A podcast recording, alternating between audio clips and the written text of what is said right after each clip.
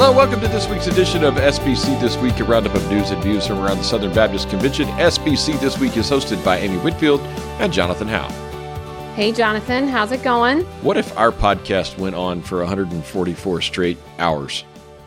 That's uh, that was not the cold open that I expected. So I got nothing. But what a great segue into our top story. yeah, we're going to talk about that in a minute. So that's pretty incredible yeah. stuff going on up there at Asbury in Kentucky. Uh, many of you obviously yeah. familiar with what's going on. There's a lot of stories at Baptist Press, a lot of interest in that this week. So uh, we'll we'll talk about that here in just a few minutes. But uh, yeah, that that'd be a long podcast. So yes, I guess that'd yes. be a streaming thing though. imagine yeah, an SBC so. annual meeting where the Lord moved and we stayed for like a week or two on end. You know what? I would I would love that. same. Same. I'd absolutely love that. That'd I think fantastic. that would be a great thing. Yep, it would be. You know what also is a great thing, Amy? What? The Baptist Press newsletters.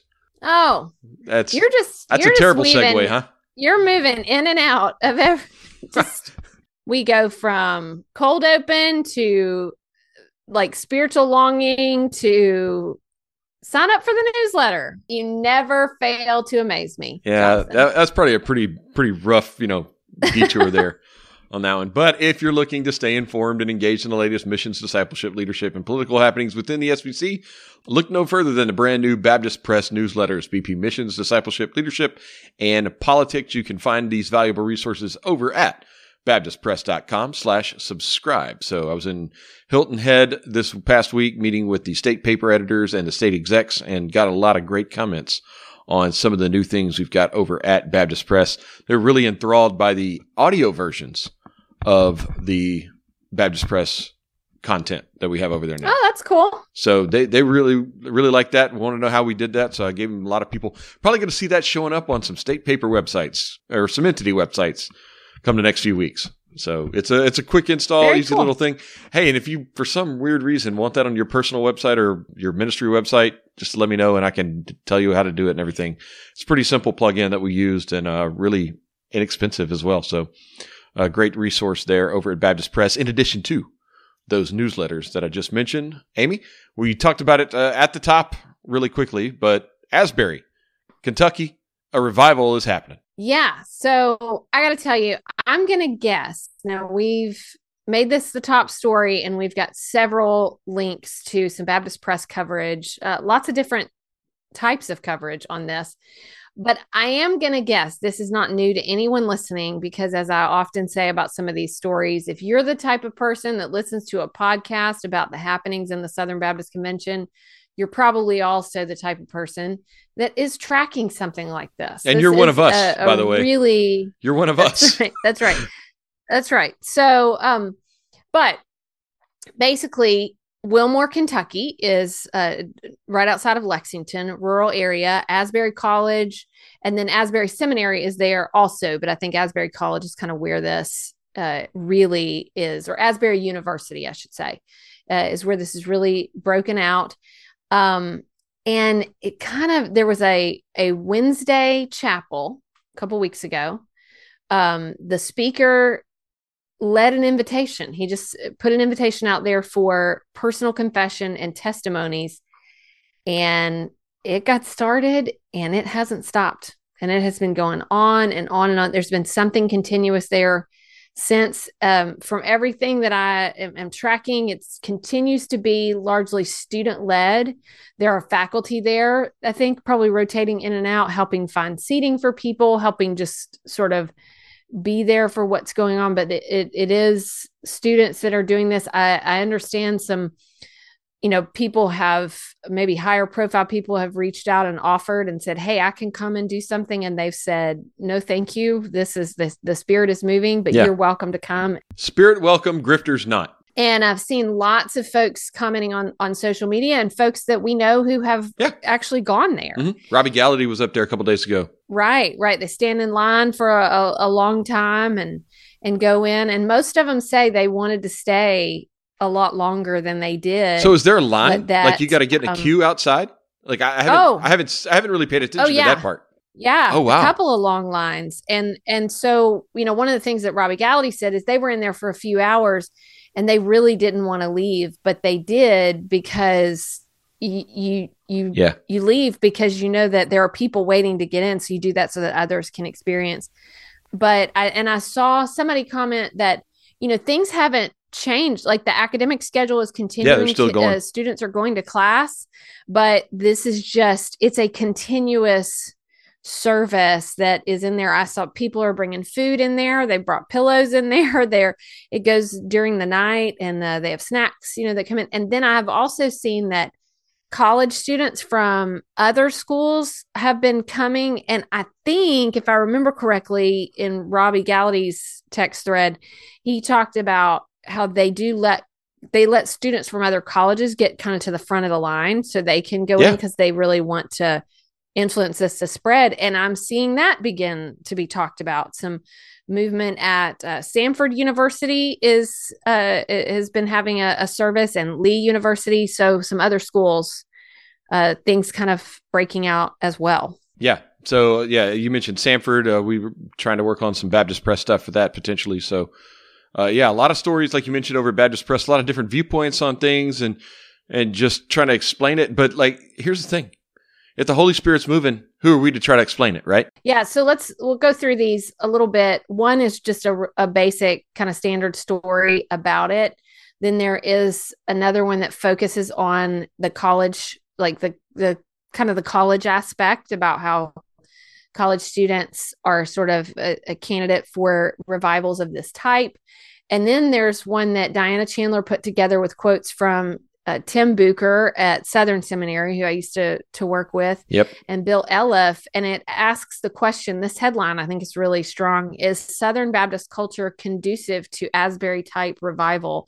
So I think that's a really great one to to look at. And then a first person from David Prince about this as well. Yeah. So really good stuff. And and there's also there's one more. Uh, Kentucky Today had a story, just kind of a recap of everything too. So Yeah. re- really neat stuff. Right. Just so kind of some personal testimonies of people that were there that have gone. So uh, uh, some pictures, got a lot of pictures and everything too. So thanks to our partners up in Kentucky for uh, helping out with that. Right. And and so you might I mean some people might wonder why is this the lead story on SBC this week when Asbury is not a Southern Baptist institution, but it's clear first of all a number of Southern Baptists are talking about this, watching this with great interest, going there. It's clear that it's having an impact. And so I do think it's a top story because I think it's the primary thing everyone is really talking about. And I think that's good. I think if this produces this kind of thing should produce a stirring in our hearts to want to see this. Yes, absolutely. And uh, so, yeah, so we'll keep watching it. So check that out. Uh, like you said, there's about five or six stories over there at Baptist Press. Uh, a lot of people have been reading, sharing those this week. It is kind of the buzz in uh, evangelicalism right now. So a really interesting story and something we will keep an eye on and, you know, pray that the Lord blesses and spreads to Southern Baptist colleges. Amy, we're about 100, 115 days out from the annual meeting. And you know what that means. That means it's nomination time. Nomination season has begun. This past Monday, go. it was announced that Steve James, pastor of Trinity Baptist Church in Lake Charles, Louisiana. Can I call him friend of the pod because he's former pastor of half the pod? Sure. That means Okay. you, Yep, that means me. your former pastor. Yep, my former pastor actually is going to nominate Bart Barber for a second term as SBC president. Yes, he is. So he uh, announced his intent to renominate Bart Barber for SBC president. Uh, said they know one another well from their time together on the board of Southwestern Seminary.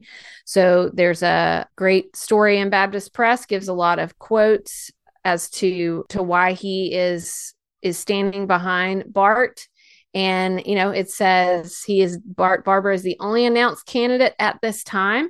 If elected, he would be ineligible to hold the office again from 2024 to 2025 because that says you can only serve two consecutive terms. But uh, so far, he is the only candidate. Yes, and according to the annual church profile information, his church, First Baptist Farmersville, reported 14 baptisms in 2022 and averaged uh, 320 in weekly worship. The church collected $1 million and a little bit more in total undesignated receipts with over $100,000. That's 10.67% given through the cooperative program. They also gave $64,713 to the Lottie Moon Christmas offering this past year for a total of almost $192,000 to Great Commission causes. I know some of our friends across the convention want to know those numbers, so want to provide those to you here on the podcast. But that was not the only nomination announcement we had this week because on Tuesday, Fred Luter announced that he will nominate Jay Adkins for first vice president. So another Louisiana pastor stepping up and saying that he's going to make a nomination. And this time he is nominating a Louisiana pastor. So, uh, yes, Fred Luter, former SBC president. This will not be his first uh, nomination speech. He has done them several times, nominated um, David Crosby for president in 2016, nominated Ed Litton for president in 2021. Leroy Fountain, um, 2017. Yes, that's right. That's right. Something about mountain and fountain. I remember that. That's right. I think that was for uh that was for recording for registration, registration secretary. secretary. Yeah. Yes, registration secretary. Yeah, so climb that mountain. Vote for Leroy Fountain. That's right. He has a tendency to rhyme. Yes. And so Adkins is going to be hard, but he could he could have something that rhymes with J. I'll be looking for it. Let's win the day. Vote for Jay. That's right. Got to have a good line from that. So have a we'll great see. day. Vote for Jay. Maybe maybe he'll do that. Maybe. Um, I don't know. Anyway, Luter and Adkins, this Baptist Press story says they have served alongside each other in New Orleans for over 20 years. And uh, so, as uh, Fred Luter is pastor of Franklin Avenue Baptist, and Jay Adkins is pastor of First Westwego, which I love the name of that church because it makes me think of my dog, We go. So, yeah. yeah well, they call it First We Go. like down there, it's first week. There you go. There you go. But you know, in in the story here, I can't do that. You got to you got to go with the full name, First Baptist Church Westwego. Uh, it's on right. the West Bank. That's why it's Westwego. As you mentioned, First Baptist Church of Westwego, according to their annual church profile information, they had seven baptisms last year and averaged 85 in weekly worship. Church collected more than $125,000 in total undesignated receipts with $10,822.59 in cooperative program giving, and that is a 8.59% on that. So uh, I know people like those numbers, so here they are again. Uh, we'll do that for all of our nominees, and uh, we'll see if we get any more nominees coming anytime soon on this one. You gonna do a nomination speech this year, Amy? You nominating anybody? I'm not. You're not. Okay, as of yet. No. As of yet, are you being nominated? How about that? I am not. You're not as of yet. If okay. nominated, I will not accept. Amy Whitfield, second vice serve. president. There we go. You heard it here first. If uh, nominated, I will not accept. If elected, I will not serve. If nominated, I will strangle Jonathan. That's that's what she really means right there. Okay. Um, there you um, go. All right. Some updates, Amy. We have some updates to a couple of stories. Uh, we have a credentials committee update and a pair of ARITF updates, actually. So uh, we start with credentials. Yeah. So there's an update. We talked. Was it a couple of weeks ago? Uh, it's been yeah two or three weeks. Yeah. Yeah. So about the inquiry from the credentials committee to Highland Park Baptist Church. And we talked through that, where when an inquiry is uh, initiated, that the credentials committee does not share that publicly, but they do share that with the submitter and the church. And so those, uh, those people are free to to share that, and that is what happened. It was uh, it was announced through the Tennessean that an inquiry had been initiated with Highland Park, and so Highland Park decided to write their response to the credentials committee which is normal. Churches give a give a response but they did it in a public letter. So they did it in an open letter which that is their right as well. So they had a three page response and they released it via social media. Uh, so they made some statements. They also asked a few questions and uh, kind of you know pose some things back to the credentials committee so I, I don't know what the next thing is. I can tell you this that I do know about the process that um, if and when the credentials committee gives a response to them, I do not expect that one to be publicly released because that's not in the practice of of the committee. But as we uh, as, as we see this unfold if, if anything else comes we will we'll let you know. All right. That's the update from the Credentials Committee. The ARITF last Friday, after we recorded, released an update saying that they have been meeting with the Credentials Committee and the survivors of sexual abuse around the SBC and are working toward a ministry check website. So uh, they are uh, working together on that. They do expect, this is one of the important things of that update, they do anticipate and have begun discussions about the need to extend the ARITF's work beyond the 2023 annual meeting. I think we also anticipated that, right? Uh, last year, sure. coming out of last year, we figured it would take more than one year for that. So that was last Friday. Now, this Friday, there's an update from the ARITF. Todd Benkert, who was tied to the previous story that you were talking about, has right. stepped down from the ARITF. So uh, that's just the update today. And we expect to get another update from the ARITF because Marshall Blalock is scheduled to speak on Monday night of the executive committee meetings this week. All right. All right. Well, that's going to do it for our news this week and bring me to my favorite part of the week this week in SBC history. Amy, blow our minds. All right. We're going to go to 1989. And I want to give Good a little year. hat tip Good year. here. Good yeah, year. I want to give a little. Um, you know, you know why it's a good year. Why? That's the year Taylor was born. Okay. Good album. Moving too. on. Moving on. Okay. I, I want to give credit where it's due. Normally, I do the research for this, but you sent this one to me. You asked me, "Have we done this before?" And I don't think that I have. But if we did, it's okay. But it's okay. This is a great one worth repeating. So it was a retirement announcement for not an entity but an auxiliary for the WMU. Carolyn Weatherford, 59 years old, announced on Friday, February 17th, that she would retire September 1st and that she would be getting married.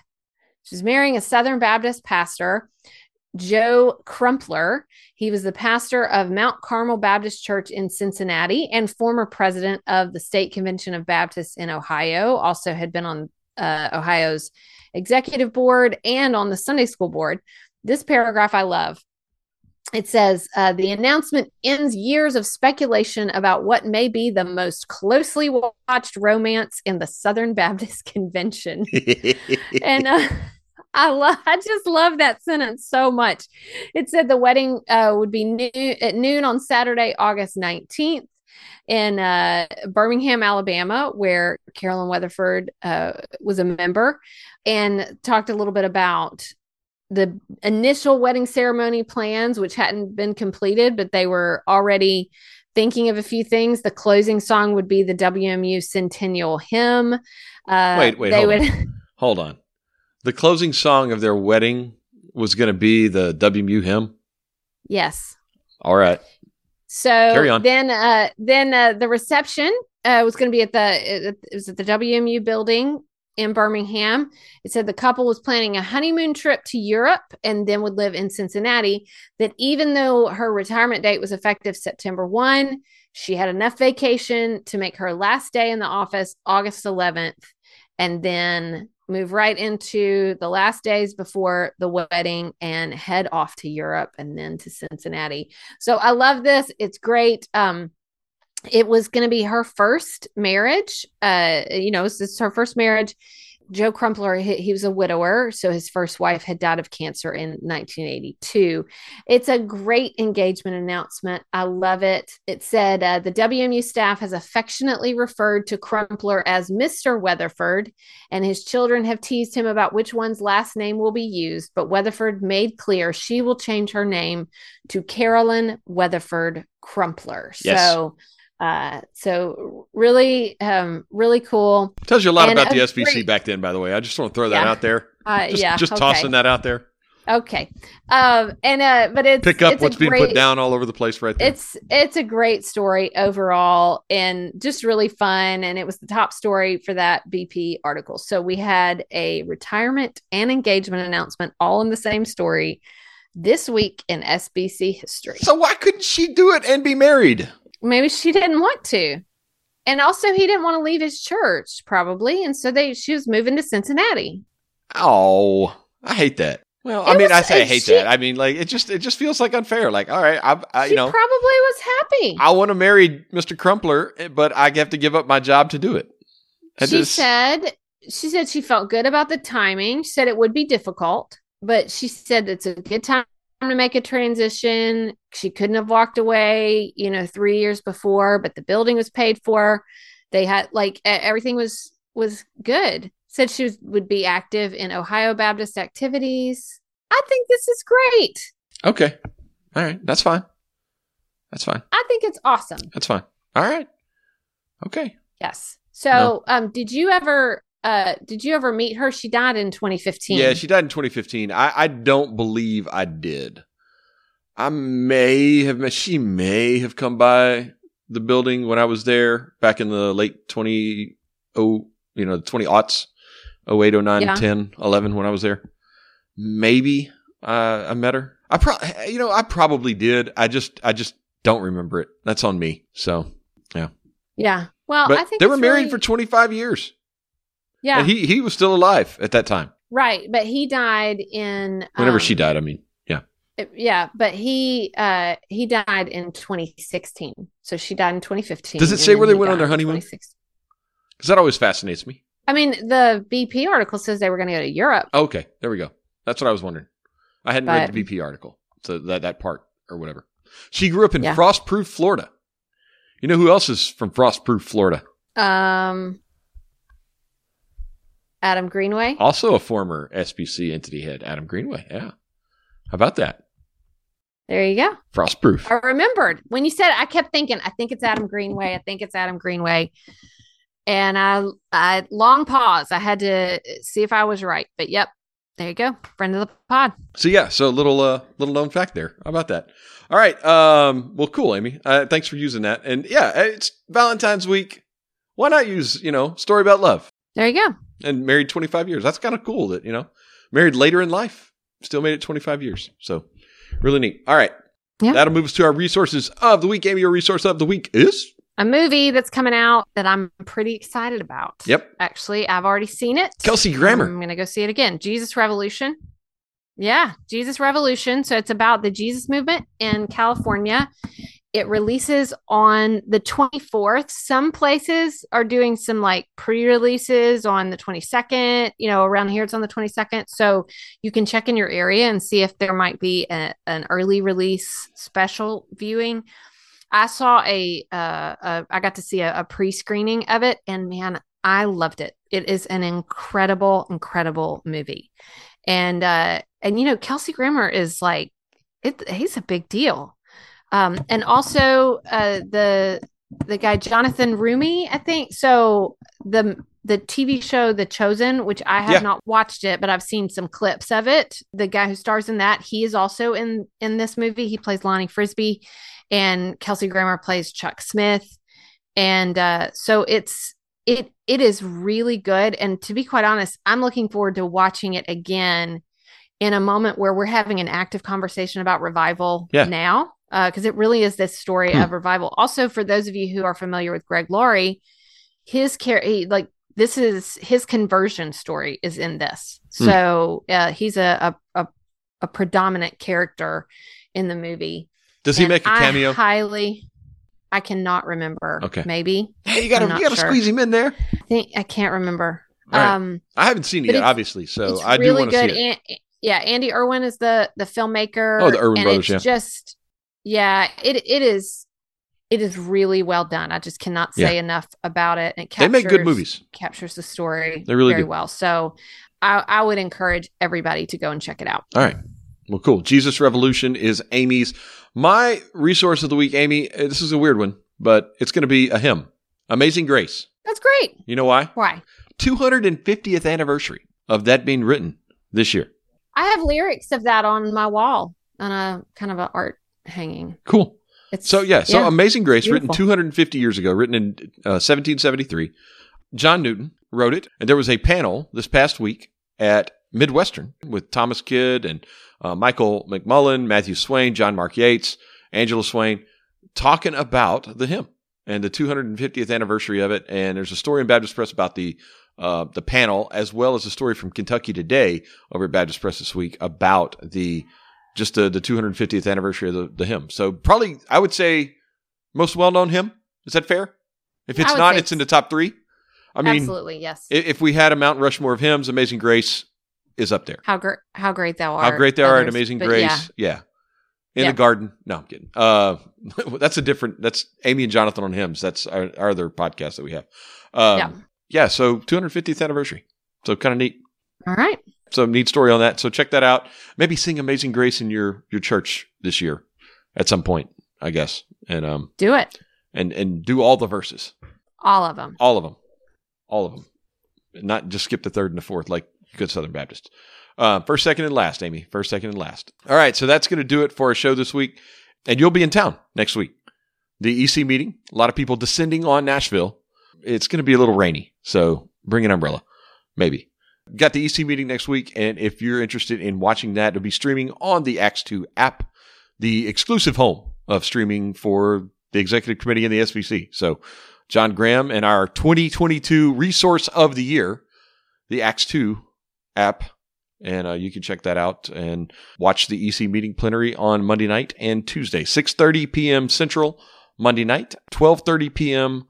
Central on Tuesday afternoon. So those are times subject to change depending on what's happening, especially Tuesday. So you never know when that Tuesday one's going to start. But we're aiming for 12.30. So uh, we'll see. But uh, yeah, right. should be a lot coming out of there. And uh, Amy, I will see you next week. See you next week.